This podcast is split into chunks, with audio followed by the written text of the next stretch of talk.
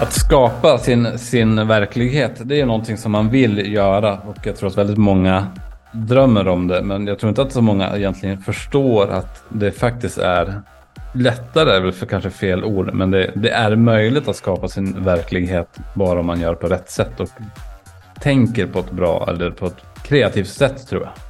Ja, jag tycker att det kan bli så flummigt med alla som säger, ja men du skapar din egen verklighet, eh, du manifesterar din egen verklighet och så vidare. Vad, vad innebär det här egentligen? Vad, när folk pratar om det här, det känns lite som flytande begrepp liksom. Det är lite svårt att ta på, Martin. Mm. Kan du ge oss en liten intro? Man pratar ju så här om manifestera och attraktionslagen, hela den biten, men man tycker, alltså man, det låter så flummigt när man pratar om det, att det är bara flum som håller på med sånt och att det liksom att ja, men det där, det är bara för flummisar och det funkar inte och de det har funkat för, då är det bara liksom tur eller det bara varit en slump. Men det är väldigt få som faktiskt tänker att allting du gör på en dag, att du tänker att imorgon så ska jag gå till jobbet, det är ju också en form av manifestera framtiden, att jag ska gå till jobbet imorgon klockan sju. Och då kommer du ju automatiskt ställa dig in på att det är så det blir. Men då tror man bara, ja men det är bara så det är. Men det är ju, det, det är ju, den, det är, det är ju den enkla sanningen att så är det ju. Och sen kan man utmana det då lite grann att, att försöka ta bort de här begränsningarna och tänka de här drömmarna man vill ha. Att man faktiskt kan manifestera fram drömmar också. Precis, så jag tycker du är inne där att vi alla manifesterar ju konstant hela tiden. Och ett första steg att kanske kunna kontrollera vad vi manifesterar, bli medveten. Som du säger, att när jag sitter och tänker på mitt jobb imorgon, hur jag ska ta min kaffe innan jobbet och gå till jobbet, då börjar jag manifestera. Så första steget liksom för att kunna manifestera bättre är väl att bli medveten att du gör det exakt hela tiden. Sitter du och oroar dig, sitter du och tänker på en strand, en semester på en varm strand, you are manifesting. Och det är väl mm. det första steget, att bli medveten om det. Det blir så farligt då när det blir ett kollektivt tänkande som nu då, att det alltså hela Sverige eller hela Europa kollektivt tänker att det kommer bli en finanskris. Man kollektivt tänker att det kommer bli så jävligt dyrt med el. Då blir det väldigt farligt för då är det så många som sitter och tänker samma saker och då kommer det bli så. Det kommer ju bli verklighet. Men om alla då hade tänkt tvärtom att det kommer inte bli dyrt mer, det kommer att lösa sig och vi kommer att klara oss. Då hade ju någonting annat hänt och då hade, då hade man ju inte hamnat i det här äh, negativa, utan det, då finns det liksom en möjlighet att förändra utfallet. Skulle du säga att det är en medveten strategi från media, från nyheter att pumpa i oss någonting som de vill att vi ska manifestera som gör världen till något sämre? Är det en medveten plan? Ja, jag är helt inne på det, att det är en helt medveten plan, att det, är därför nyhetstidningar finns. För det finns ju någonstans, det finns ju någonstans, vad kan man säga, en agenda bakom allting. Och eh, en, en dagstidning hade ju kunnat välja att skriva om positiva saker i nio av tio fall och skriva en, en 10, 10 dåligt och 90 procent bra. Men man väljer bara att skriva det dåliga. Att man programmerar in oss människor och att vi ska vara intresserade av att läsa om hur dåligt det är. Samma sak att man ska vara mer intresserad av att höra hur dåligt det går för någon annan.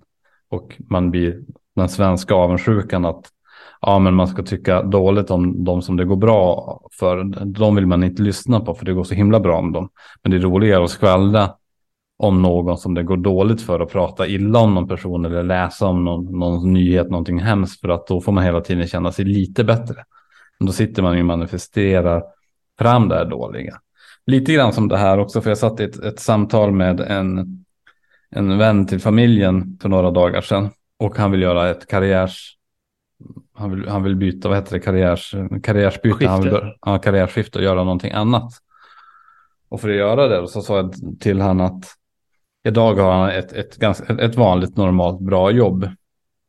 Men han vill, han vill bli mer entreprenörig och jobba mer med entreprenörssaker. Och då sa jag liksom att för att hamna där, då ska man ju, du ska ju kolla på dem som har gjort den här resan eller som är entreprenörer. Du ska ju, du ska ju efterapa deras beteende och sen ska du umgås med dem som du vill vara som. För först då kommer du bli det. Du blir ju inte Du blir ju ingenting om du umgås med någon, någon som är Umgås du med ett sossfall så kommer du bli ett sossfall. Men umgås du med någon som är framgångsrik så kommer du förmodligen bli framgångsrik också. Och det är många intressanta, om vi börjar med det första du säger här. Först pratar du om att du tror att det är medvetet från medias håll, sen pratar du om människors beteende, att grotta sig i liksom det här andras misslyckande och fokusera, klicka på det som är ja, men lågvibrationer, hemska nyheter. Så att för mig, jag har ju innan varit så här, men självklart är det här en liksom medveten strategi högre upp att mata oss med det här. Men du har ju också aspekten som du är inne på, att det är det folk klickar på. Så egentligen så är det ju, alltså, både problem att vi, grundproblemet är att vi konsumenter klickar på det. Tror du inte att typ så här, vi tar Aftonbladet, tror du inte de hade skrivit om goda, trevliga nyheter om vi slutade klicka på alla Putin-artiklar om alla, ja men liksom, som handlar om hemskheter. Om vi bara klickar på den här lilla hunden som blev räddad från någon issjö uppe i Övik, liksom, då, då hade väl det varit det man skriver om, eller? Klart att det var det, men det är också en programmering som ligger också nere ärvt i oss. Att den här programmeringen har ju inte kommit när du och jag har levt, utan det har ju vi ju tagit med oss under många, många år, alltså flera, flera generationers år. Och då blir det också så här, det gäller att tillräckligt många bryter den för att det ska bli någon förändring. Och det är det här då att de som börjar bli medveten om sina tankar fortsätter ju fortfarande med deras dåliga beteende. Så det är liksom inte så här, det måste bli någon, lite grann som vi var inne på någon, någon gång förut, att för att det ska bli en stor förändring så måste alla egentligen göra en väldigt stort uppvaknande samtidigt. Precis, om man är skeptisk mot det här vi pratar om nu, det här kollektiva manifesteringen, att det påverkar världen och vad som händer, så kan man ju bara se på de här som Greg Braden, Joe Dispenza, många ofta talar om, den här samlingen av individer på typ 100 personer som gör meditation tillsammans på samma plats och fokuserar på kärlek. Och då ser man liksom vilka ringar på vattnet det får på den platsen man är, att om liksom staden man är i, kriminaliteten minskar. Det här har man ju sett i studier, så att, eh, och då är det inte så många individer. Jag tror att det är ett par hundratal. Upp, ja, det är inte mm. jättemånga människor. Och tänk dig då om vi liksom kan få väldigt många fler. Så det är ju väldigt makt och kraft i en eh, kollektiv manifestering. Men jag tänker det du pratar om din eh, kompis här, eller din eh, som vill göra ett karriärskifte. För att jag upplever mycket som Elina och jag tar del av nu, som för många kanske det börjar det här manifestera eller love attraction med the secret, liksom. Att man, var, när kom den? Var det 10-15 år sedan? Eller? Ja, någonting, jag vet faktiskt Jag har inte läst den eller någonting själv, utan jag har bara hört talas om det. Så jag, ja, någonting Men det jag tycker att, det jag tycker den gör fel och mycket annat, som jag personligen upplever, det är att man, som din kompis, han vill göra ett karriärskifte. Han vill bli. Alltså jag mm. tror att du måste ta bort det där vill bli. Du måste sätta det som att du är. Mm. Alltså verkligen känna, leva, visualisera att du är där. Hur känns det när du går upp på morgonen och är entreprenör, när du är fri från ditt arbete? Du är där nu. Alltså, mm. det, det, är lite, det finns redan bak i Bibeln, alltså de första så här, texterna i Bibeln som handlar om manifestering, som ger människan råd hur vi kan manifestera mer, beskriver precis det här, att du har det här, du är där redan. Inte att ja. du vill bli, att du ska dit. Precis, för då skjuter du fram det. Så, så fort du säger vill, jag vill vara någonting. Då blir det i, imorgon eller i övermorgon. Eller skjuter du fram det hela tiden så det är ändå inte greppbart. Helt, helt sant. Då är det så här, är det fake it till you make it då eller? Är det är det, det begreppet lite kanske? Lite. Eller? Ja, men lite. Och det, och det är ju någonting som jag så har också börjat anamma ganska mycket för. Jag tror att jag bestämde, jag vet inte fan jag bestämde mig för. Jag bestämde mig för att jag skulle vara krönikör tror jag. Så jag började kalla mig krönikör. Och det tog ganska kort tid därefter som jag fick mitt eh, krönikörsjobb på Vaken. Och sen nu i två års tid har jag skrivit en krönika i veckan. Och det var någonstans i, i nästan samma jag tror det var början av september som jag tänkte så här, nej men fan, krönikör, det låter ändå så här, det är någonting jag vill bli. Författare, krönikör, det är liksom, det är någonting som jag har länge känt att det är liksom, det är ändå lite pondus, det är lite coolt. Och då tänkte jag, nu, nu är jag krönikör och jag tror att det var typ i mitten oktober eller någonting sånt som jag fick kontakt med han då som driver Vaken och så liksom erbjöd mig att ja, men du kan börja göra detta mot en summa pengar också. Mm. Så det, det, då gick det också så här fort liksom. Det där är kul. Vad, alltså vad påverkar hur snabbt du manifesterar? Om vi säger så här ett exempel då. Jag tänker bara, bara på pengar.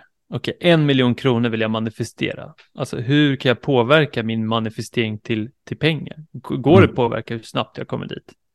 Men det blir också så här, just där, alltså, för det, det jag tror också man tänker på pengar, alltså det, där, det där är jag kluven till. För att vissa menar ju att det ska vara så fult att börja tänka på pengar. Att tänker du på pengar så, så straffar universum dig. Och andra menar att det inte alls är så, utan pengar är bara en energi. Och det är klart att, att, att så, man ska ha pengar. Alltså det är väl någonstans att man ska leva överflödat. vi har alla resurser som finns på jorden för att alla ska kunna leva överflöd. Så då gäller det ju bara egentligen att jag ska få min del av kakan, om man ska säga. Och då tror jag någonstans också att pengar är ett sånt laddat negativt ord för många. Det är väldigt många som känner sig avslappnade och tycker att det är härligt med pengar. Och de som tycker att det är härligt med pengar har ju mycket pengar. Så för dem är det ju lätt att manifestera för att de har en positiv syn på det hela. Jag har inte den positiva synen på pengar så jag måste göra om, omvärdera det och börja tänka liksom att jag måste vara kreativt skapande och tänka på det jag vill göra. Jag vill kunna må gott och bara göra det kreativa och roliga som jag gör på dagarna. Det är det jag vill göra. Och sen får allting annat lösa sig då med de energierna som jag behöver. Men att jag försöker tänka bort pengar, för så fort jag tänker pengar får jag en klump i magen. Och då är det ju en låsning, för att det här tycker jag är intressant när det kommer till att manifestera. För som du vi är inne på så är många blivit medvetna om sina tankar, om den här skapelsekraften kan vi kalla det också, som vi alla har. Men att sen använda den på rätt sätt och komma förbi hinder som tidigare programmeringar från barndom, från kanske tidigare liv och så vidare. Det är ju en, en stor utmaning. Så att det jag menar, ja, vi som är medvetna om det här, varför är många av oss fattiga som fan? det är så ja. Jävligt fattiga. Jag vet inte. Och det är väl kanske för att vi många liksom har kommit in på spåret att pengar, vad ska jag säga, kom, det kommersiella är grunden till väldigt mycket ont liksom och att man på något sätt vill ta avstånd från det. Men samtidigt vill man ju vara fri. Kan man vara fri utan pengar? Ja, det är en annan diskussion liksom. Men Mm. jag tycker det är intressant att du pratar om att pengar är energi och det är ju inte energi. Men pengar är ju att du kan köpa andras energi för att vi har kommit överens om det här. Mm. Så att det är intressant, vi går ju till en värld, nu kommer vi kanske in på lite sidospår, men där en liten promille av befolkningen tar över mer och mer av alla pengar. Och de har ju bara den makten så länge vi går med på att de får köpa vår energi för de här. Mm. Det är återigen den här kollektiva makten och problemet med all typ av kollektiv förändring idag jämfört med, ja men kolla liksom nazisterna på 40-talet eller så vidare, Kuba, alltså det är många snabba, vad ska man säga, reform, eller inte reformer, men många grupperingar och, ja vad säger man då? Eh, sa samlingar av folk, alltså idag är det så svårt att samla människor kollektivt, för vi är mycket Mm. mer busy och vi är mycket mer information som, som liksom kommer in i vårt flöde samtidigt som väldigt mycket stoppas. Alltså grupperingar, försök till att gruppera folk, de stoppas med den ena stämpeln över den Mm. andra, eller fastän det kanske inte ligger någonting, ja det är högerextremister, alltså så här, du vet det är jättemycket konstiga blockeringar och sån censur, Mm. för att idag samlas vi inte ute på gatan och torgför liksom, utan det är något helt annat. Så vi lever i ett samhälle som är svårare och svårare på ett sätt att kollektivt manifestera, men sen kan vi nå ut till många fler på ett mycket enklare sätt, så det är lite så här paradoxalt liksom.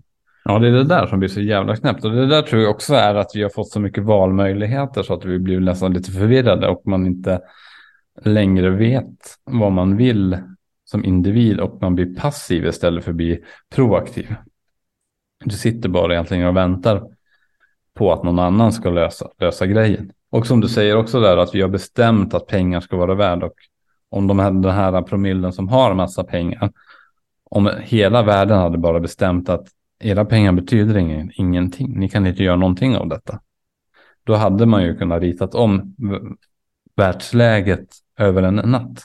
För allting kan ju förändras över en natt. Om, som du säger, om, om mer än majoriteten hade bestämt att nu ska alla resurser som finns på jordens yta fördelas lika.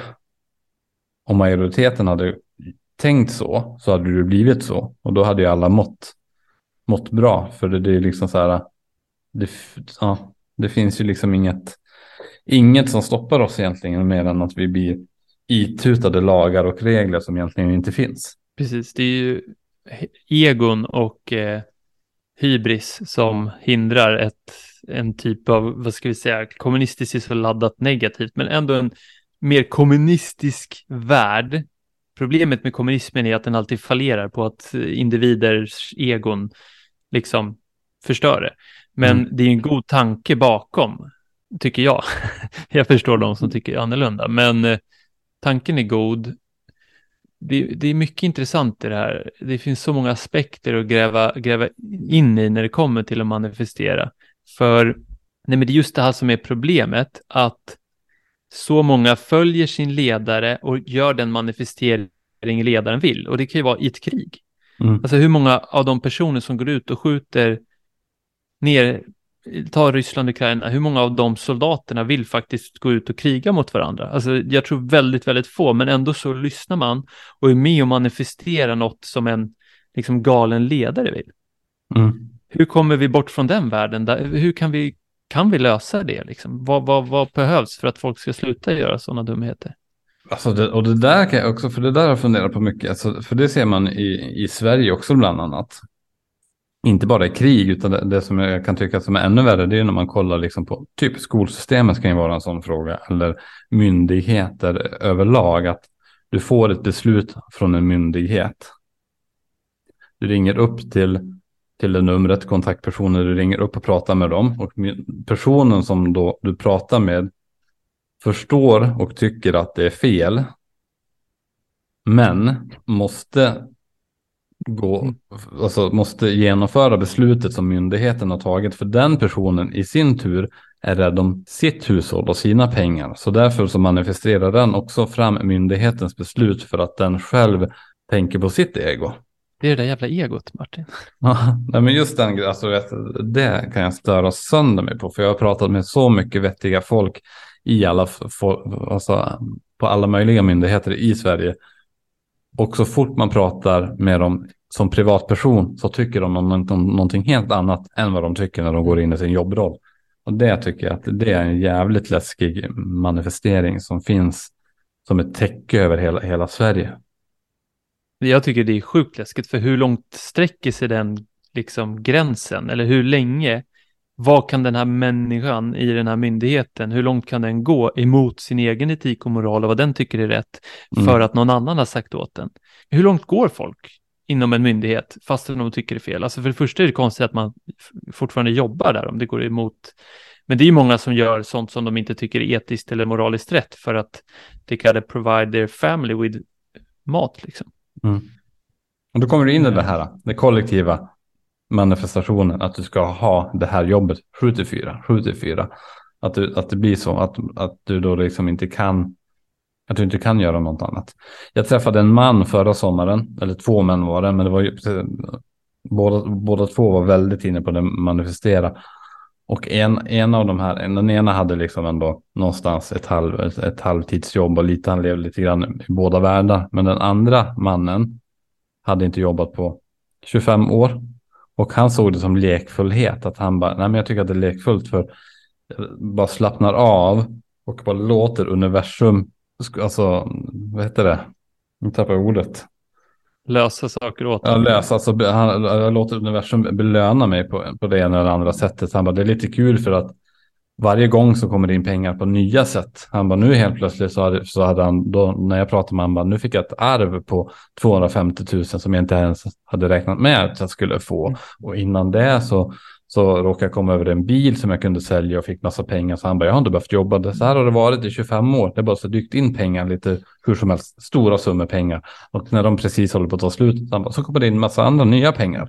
Han var helt så här, chill med det och var jävligt eh, cool liksom. Och han levde liksom ett helt normalt liv. Kanske inte överflöd av lyx att han kunde liksom gå och käka på restaurang varje dag. Men liksom han bodde en vanlig, vanlig, vanlig standard och åt vanlig standardmat på dagarna. Men det där tycker jag är så sjukt coolt för att Melina, alltså nu är inte det, den nivån kanske, men hon är exakt likadant. Hon har ett ord för det. Oförväntade pengar. Och jag lovar dig, alltså jag har levt med henne i över tre år nu. Det har varit så här, oh, vi behöver pengar. Bam, oh, jag har döpt in några, alltså du vet, det är så konstiga grejer, anledningar att det kommer in pengar på hennes konto, att du tror, det, det är helt sjukt. Men det gör, det funkar. Det är en riktig grej. Det var så ja, nej men nu fick jag från mitt försäkringsbolag för de här R 45 000, alltså det och så vidare och så vidare. Jag har ju aldrig haft den här manifesteringen. Jag har typ varit tvärtom. Att okej, okay, den här försäkringen för datorn, den gällde inte så att du får hosta upp och köpa en ny för 20 000. Alltså helt så här motsats mm. av mitt värld. Ja, men, så jag också, eller den här också, som man också har gjort några gånger. Nu har, nu har jag bytt jobb och jag får dubbel lön och jag har jobbat extra och jag har sålt den här saken. Fuck, nu har jag en, en bra klumpsumma med pengar som ska komma in här. Och dagen innan man får in de pengarna så kommer det en superstor utgift som bara äter upp hela den och lite till också så man hamnar på lite sämre än vad man hade innan ändå. Den är ju så här, det är min, min verklighet. Ja, alltså 100 procent. Jag kommer ihåg en gång, jag var en kompis, vi, jag levde och spelade poker på heltid ett tag och vi hade en nisch, vi gillade att spela roulette, det var vår grej. Och så vann vi alltså en jävla massa pengar en kväll. Och du vet, vi gick och köpte grejer till våra flickvänner, köpte nya kläder, alltså vi spenderade 20 000 var liksom. Sen förlorade vi alla de där pengarna som vi hade vunnit veckan efter liksom. Så då låg man ju som du säger, alltså lite talande för ja, nu kasino mm. en grej, men så där har det verkligen som du säger i livet, när man har fått större lön eller man har fått någonting, whips. Men det jag tycker är intressant, om jag får, alltså lite så här, nu har vi pratat manifestering hit, manifestering dit. Om jag pratar från mitt eget liv, vad jag upplever, okej, okay, vad är det som fungerar bäst och manifestera så fort som möjligt och så bra som möjligt, då är det en grej, det är att vara här och nu. Mm. Absolut, du kan liksom på kvällen ligga och visualisera eller lyssna på din egen ljudinspelning, vart du ska eller skriva upp på en lapp och så vidare och, och visualisera det. Men då när du har visualiserat det, du har lagt upp en plan för hur du kommer dit som du känner, jag tror på den här, okej okay, om jag, jag ska bli störst på YouTube i världen, och eller jag ska bli en stor youtuber, en miljon prenumeranter. För att komma dit så måste jag lägga upp en video om dagen som är liksom helt eh, bra content. Och sen bara när du känner att du tror på det och bara är här och nu i själva processen och skapandet. Det är där, för att när jag har haft flow och jag bara är här nu, jag tänker inte, jag oroar mig inte, jag tänker inte på morgonsdagens räkning, jag bara är här och nu i ett flow. Alltså shit, då bara smack. Alltså det går så enkelt. Och i perioder i livet när jag varit helt tvärtom. Jag har bara varit i tankar om mitt past, om min liksom, framtid, vad kan gå fel, alltså shit, då bara all skit bara dras till en som en magnet liksom. Mm. Jag vet inte, vad, vad är din erfarenhet från ditt liv? Vad har funkat, vad har inte funkat? Vad, om du får ge ett tips till någon annan person eller andra. Nej, men det, det är väl som du säger, alltså för, för sitt eget välmående, man mår ju inte så bra, så, alltså, när man, man mår ju som bäst när man, när man lyckas hamna i här och nu. När man inte tänker på förr och man tänker inte på framtiden oavsett liksom så här, att jag vill ha massa saker utan bara på, på, mitt, på mitt välmående. Det är ju när, när man kommer in i här och nu för då släpper jag all ångest eller all du vet, oro, allting sånt. Alltså man bara är här och nu, man bara tycker att det är skönt att leva. Det är så jävla skönt när man hamnar liksom i när man känner att man kommer in i den känslan tycker jag är så fruktansvärt skönt. Och liksom så här, ja nästa vecka så kommer det komma en jättestor räkning och hur fan ska jag betala den? Det blir också så här, varför tänker jag på den en vecka innan när det, liksom, det, det är inte relevant utan om jag bara är här och nu och om en vecka så kommer jag lösa den. Alltså det, då, det, det kommer aldrig vara något problem.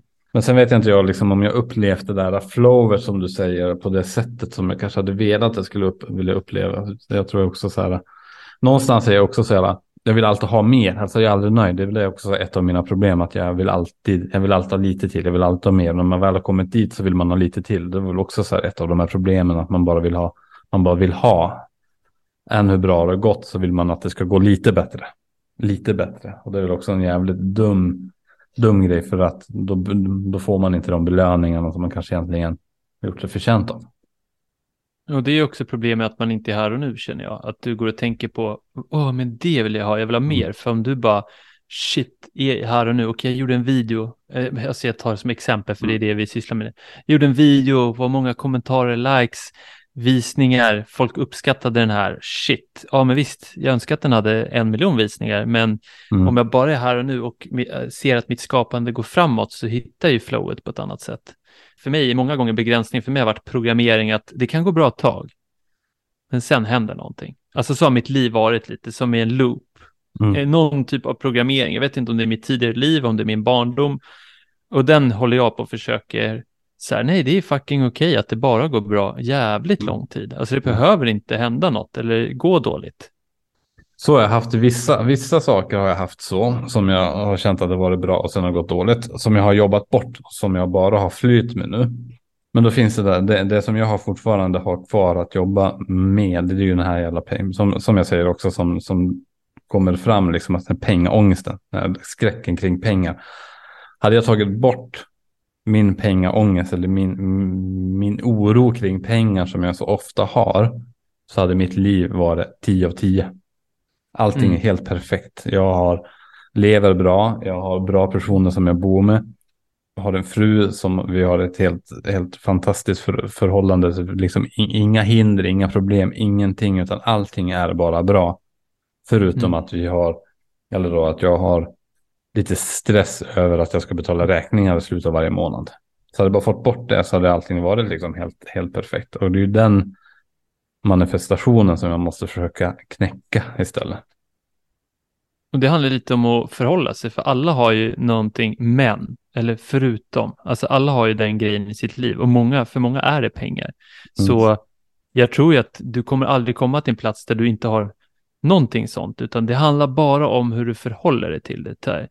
Liksom, och det för din del, pengar är en enkel grej. Tänk om det var så här, ja men, ja, men liksom, du, du, din kuk är trasig, du får inte upp kuken när du ska vara med fru. Alltså det, det är många grejer som kan vara mycket värre än pengar, tycker jag. Mm. Liksom. Ja, eh, så är det. Det jag tänker här också, någonstans, du, den här pengaångesten, för det är många som känner igen sig i en ångest över någonting.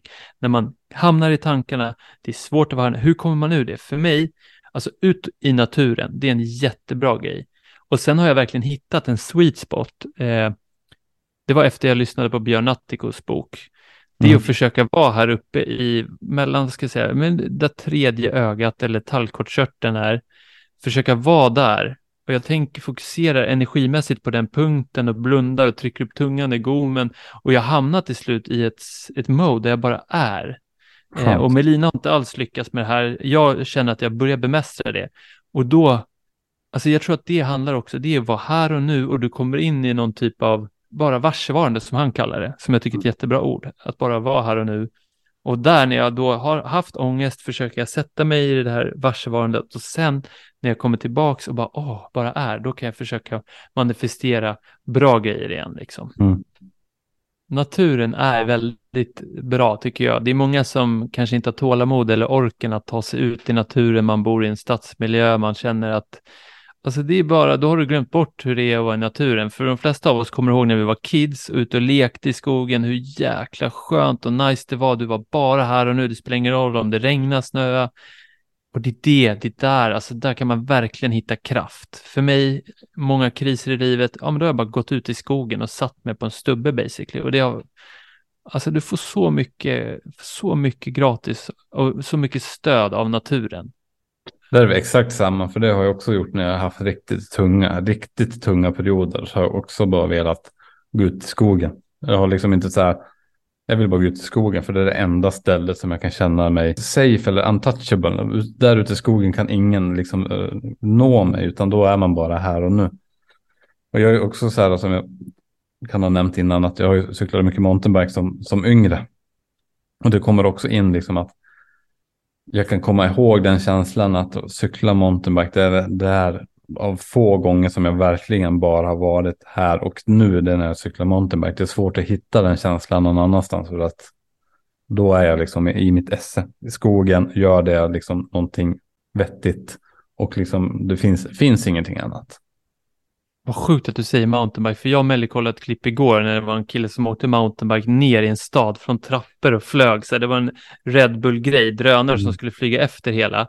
Och vi sa precis det, alltså det där är omöjligt att lyckas med om du inte är precis här och nu. Så att det är så bra exempel. Håll dig sysselsatt. Du behöver inte ta det så extremt att du hoppar fallskärm eller att du åker liksom mountainbike eh, farligt för att du ja, får den här kicken och vara här och nu för att du är tvungen. Men gör saker. Det är mm. liksom mm. tricket.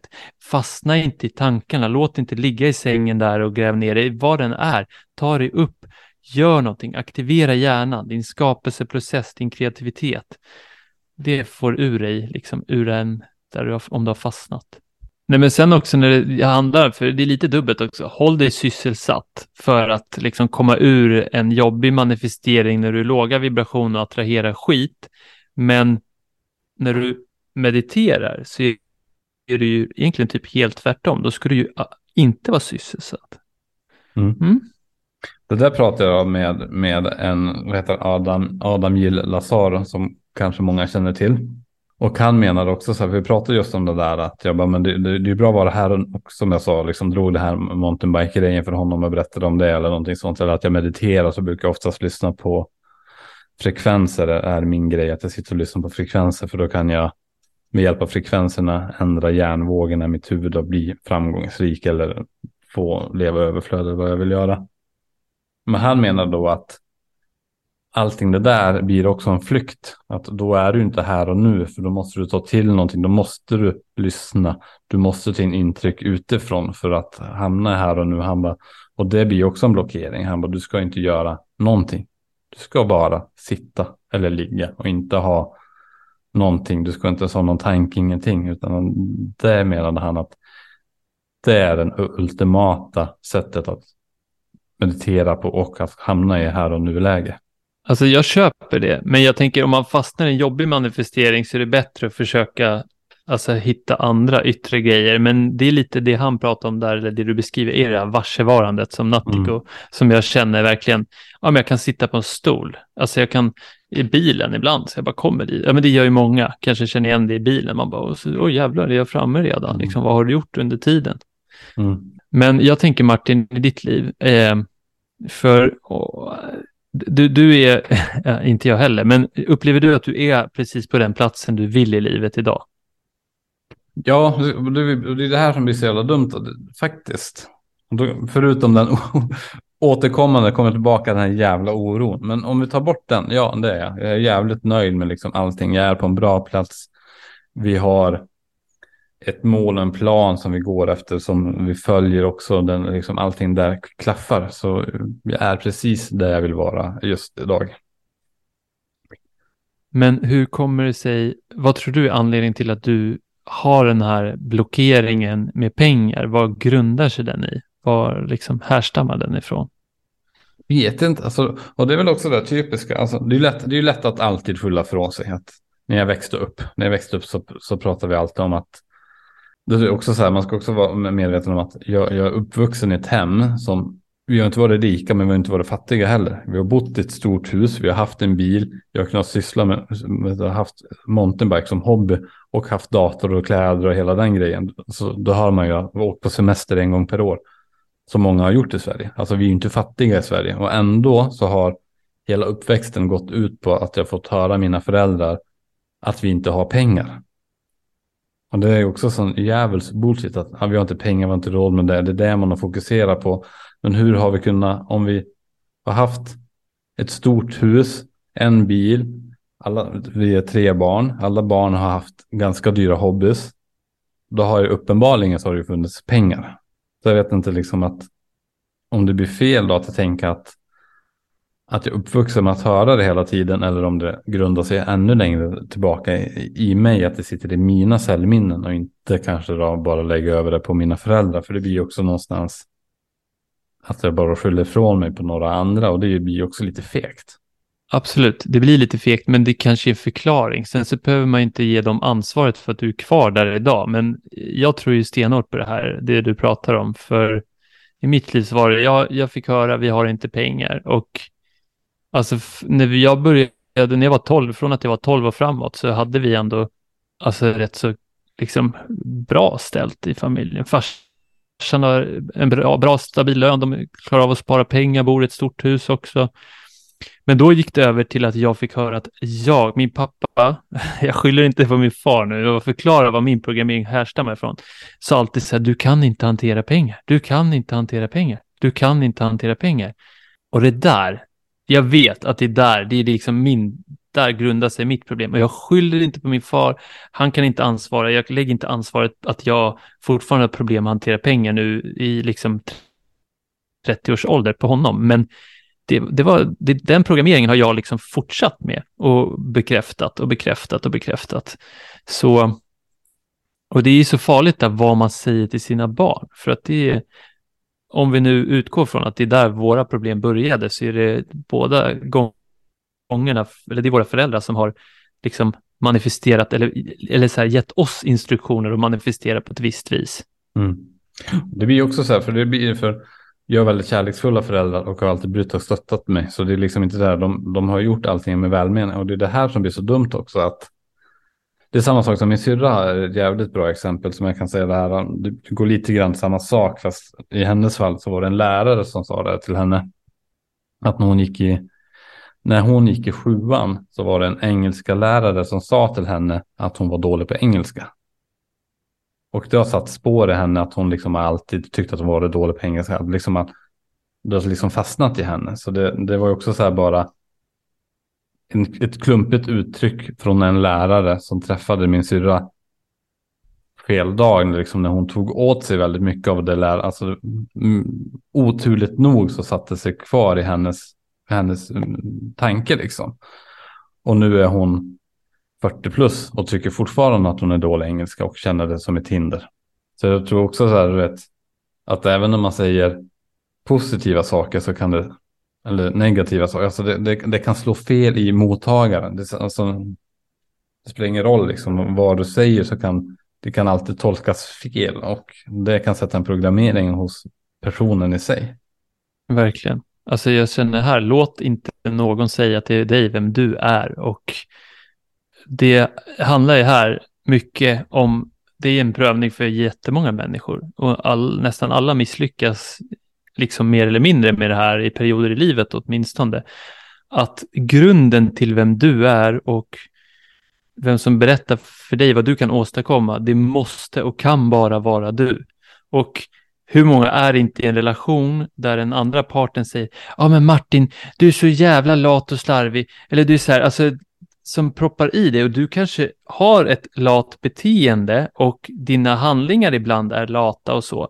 Men du kommer inte ur det om någon fortsätter pumpa i dig. Det blir tvärtom. Du blir bara mer lat och slarvig. I alla fall i mitt fall, när jag har fått höra på någonting från andra, då bara, då förvärras ju det beteendet. Så att du måste kunna, och det är svårt till ett barn. Jag menar, hur gammal var din syster i skolan när den här engelska läraren sa, sa det liksom? Men då kommer vi in lite på det här med barn barn och vad vi bör lära oss i skolan i tidig ålder, då borde vi prata om manifestering, om mm. of attraction, eller kalla det vad du vill, skapelsekraft, för att liksom få in folk attuned med att här, du har en kraft och liksom använd den wisely. Låt inte andra berätta för dig vad du ska använda kraften till.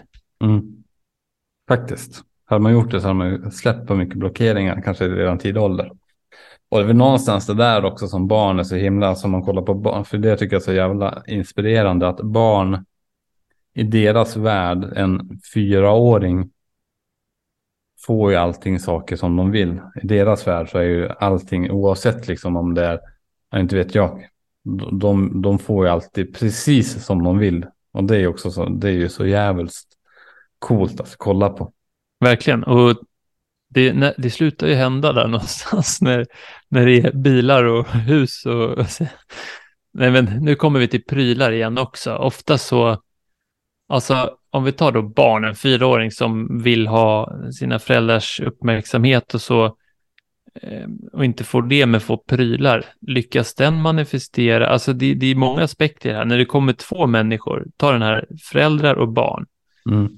Och barnet vill bara vara här nu och leka med mamma och pappa. Medan mamma och pappa här, försöker jobba ihop den här semestern om några veckor. Så att föräldrarna är ju några tankar, inte här och nu, långt bort fram. Mm. Det blir en krock liksom. Och det tror jag är väldigt så här, en viktig grej ändå i en familj eller oavsett i en grupp som i en parrelation eller vad den är. Använd era krafter och manifestera samma grej. Se till att vara aligned med Liksom, jag menar, du som kanske har en resa, du, jag menar, här, ditt mål där, de här föräldrarna som tänker på resan, de mm. ser ju framför sig resan, harmoni, barnen leker och har kul. Och här står din unge och vill leka här och nu och ha kul. Så det jag försöker komma till, balansera i den gruppen du befinner dig i, balansera den energin och försök liksom se vad är det ni vill manifestera tillsammans. För ofta vill även barn och vuxna samma mål, liksom, fastän mm. det tar uttryck på väldigt olika sätt. Ja, men så blir samsynkade, för blir du samsynkad så blir du jävligt, eh, då flyter det på jävligt bra helt enkelt. Som sagt, jag kan ju bara prata i perioder i mitt liv när jag haft flyt, för det är ju rent, det är ju många saker som kanske inte är på sin plats i mitt liv och det är lätt att se minns misslyckande, vad gjorde man för fel då? Alltså istället för att säga, okej, okay, så här gör du rätt, så kan man också kolla, vad det jag gjort fel när det har gått fel?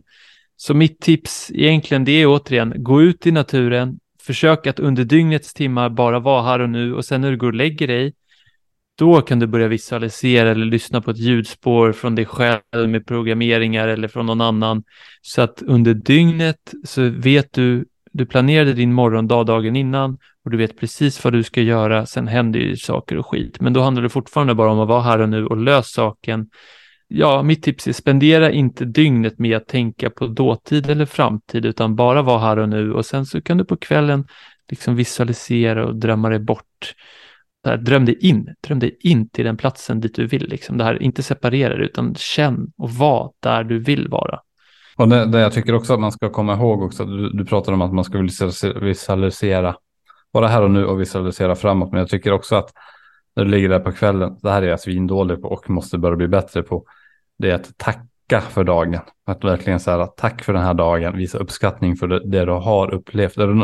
För någonstans måste man ju liksom att kan gå igenom dagen och vara i det förflutna genom att tacka, vara tacksam.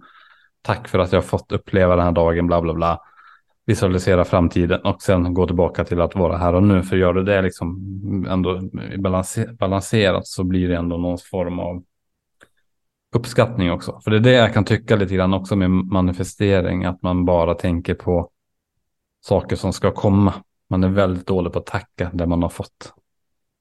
Ja, verkligen. Och det, alltså, vi gör det, nu det låter så här, men varför sa du inte det? Men det missar jag helt. Men vi gör det dagligen, både jag och Melina. Melina pratar om det ofta ligg i grat, alltså ligg och känn tacksamheten, för då kan man lätt känna, jag kan känna den där heart and brain coherence, alltså jag mm. känner mm. lite kittlande känsla i bröst och så, och då, då har du en stark skapelsekraft när du kommer dit, och dit kommer som du säger, när du fokuserar på tacksamhet. Eh, och jag skulle vilja göra en twist nu, för jag, jag skulle vilja att nästa avsnitt kanske handlar om tallkottkörteln, för den ser jag starkt kopplad till skapelsekraften och egentligen det moderna samhällets attack mot tallkottkörteln. Det kör vi. Och så får jag tacka för det här avsnittet. Tack så jättemycket allihopa och tack Martin. Ta hand om er, må bäst och så syns vi i nästa avsnitt. Tack.